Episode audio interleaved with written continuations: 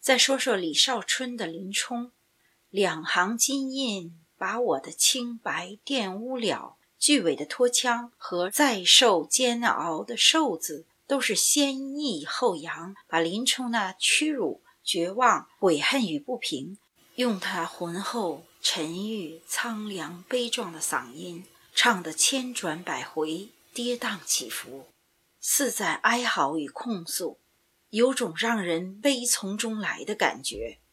纵然侥幸把残生来保的然字唱出了无奈与麻木心境，林娘子的痛就是他的痛，林娘子的哀怨在他的脸上表现出的绝望和悲愤，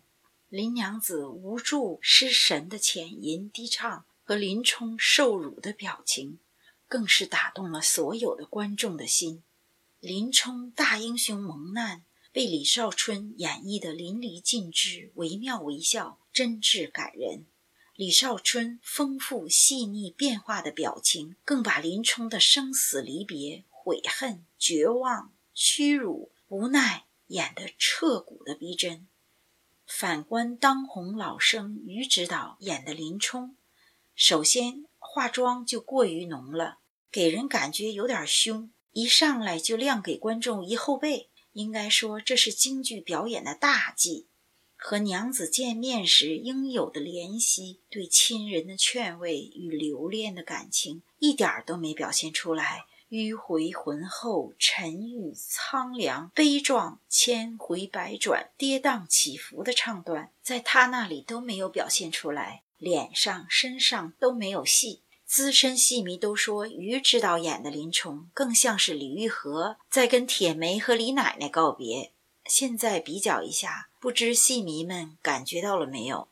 野猪林这部戏是金居隐为杨小楼写的剧本，经李少春改编并演绎之后，就成了绝伦的经典之作。因为无论是剧本创作、演员搭配及音乐伴奏，都可以说是尽善尽美，尤其是素有东方皇后之美称的杜近芳加盟和李神仙之美名的李少春大师，这对黄金搭档的完美演绎堪称是珠联璧合，菊坛绝响。每一个唱腔，每一个字所要表达的意思，都是既合戏理又合情理，真正做到了精雕细刻、千锤百炼的精品。总之，这两位艺术家表演的感情清晰、层次分明、错落有致、徐疾有度、跌宕起伏有序、抑扬顿挫分明。这里既有对奸臣的控诉，又有对亲人的劝慰与眷恋，整体唱腔低沉迂回。初听不知曲中意，再闻已是曲中人。这二位大师是把自己融进了角色中，全面深刻地把控了戏情戏理，才精准到位地演绎了剧中人物。